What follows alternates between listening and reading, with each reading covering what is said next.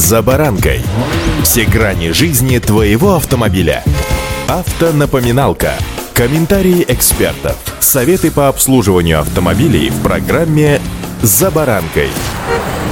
Современные автомобили функционируют на основе управляющей электроники, которая, в свою очередь, пользуется показаниями всевозможных датчиков. Информация о скорости, температуре, поведении двигателя, прочих параметрах стекается в электронный блок управления, который в зависимости от условий запускает нужные алгоритмы управления двигателем или, к примеру, коробкой передач, а также корректирует их настройки. Однако при выходе из строя датчиков блок управления лишается достоверной информации, усредняет значения, переводя мотор в несвойственные для данных условий работы режимы. В итоге мощность двигателя падает, ощущается нарушение динамики, возникает тряска, и прочие проблемы. Проверки техники не выдают проблем, хотя их причина кроется в небольших деталях, значимость которых не для всех автомобилистов очевидна. Сегодня о них родимых маленьких, но очень нужных датчиках. С вами Забаранка Александр Карпов. Здравствуйте.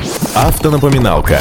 Датчик положения друссельной заслонки. Выросшие на аналоговых автомобилях автомобилисты при самостоятельном ремонте вспоминают об исправности датчиков обычно в последний момент и подолгу проверяют технику, пока наконец руки сами не дойдут до этих небольших, но очень важных устройств. Одним из важных автомобилей является как раз датчик положения управления дроссельной заслонки, напоминают автоэксперты АИФа. Его показания используются в расчетах впрыска топлива и угла опережения зажигания, а также для определения режима работы холостого хода. На отечественных машинах чувствительный элемент датчика выполнен в виде полимерной пленки с нанесенным графитовым напылением, образующим дорожки, по которым как раз и скользит ползунок. Часто дорожки с переменным сопротивлением разрушаются и сопротивление, соответственно, искажается. Датчик выдает неправильный ток, из-за чего электронный блок управления меняет параметры горючей смеси. Машина при определенном положении педали газа начинает дергаться, возникают провалы в разгоне, а при остановке вообще плавает холостой ход. Иногда закисший датчик не дает оборотам опуститься ниже полутора тысяч. Двигаться до гаража или станции сервиса в данном случае следует очень-очень не торопясь, что называется, в щадящем режиме.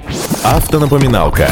Регулятор давления топлива. Данный датчик, который контролирует давление в топливной магистрали и регулирует работу топливного насоса. На некоторых машинах, вазовских, датчик стоит на рампе, соединенной с трубкой слива топлива в баке. Также иногда его размещают в баке вместе с насосом, который поддерживает постоянное давление 3,8 бар. При выходе датчика из строя наблюдается неустойчивая работа двигателя, который не только меняет обороты допускает рывки и провалы в работе, но и не развивает полной мощности. Иногда силовой агрегат даже глухнет на холостом ходу. Еще один не менее важный датчик — положение коленчатого вала. В современных моторах положение коленчатого вала определяется с помощью индукционного датчика, который выдает импульсный сигнал на электронный блок управления при вращении. Отсутствие сигнала означает остановку двигателя. Если датчик вышел из строя, то блок управления не станет запускать другие системы, чтобы не повредить двигатель. Самая ценная, самая дорогая деталь нашего автомобиля. Не будет энергии на форсунках, в системе зажигания свечи, разумеется, не получит искры. Автомобиль будет невозможно завести. Придется вызывать эвакуатор и отправляться на ремонт на его платформе. Автонапоминалка.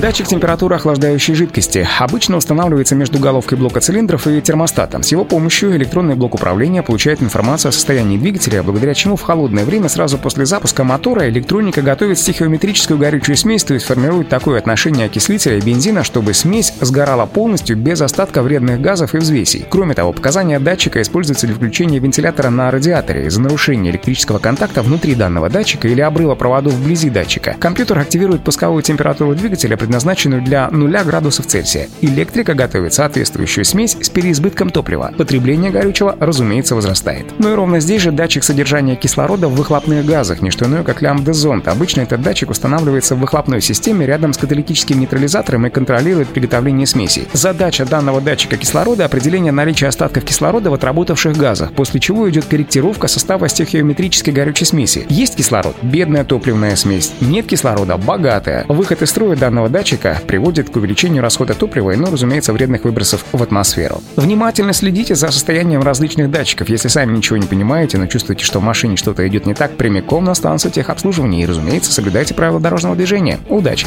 За баранкой.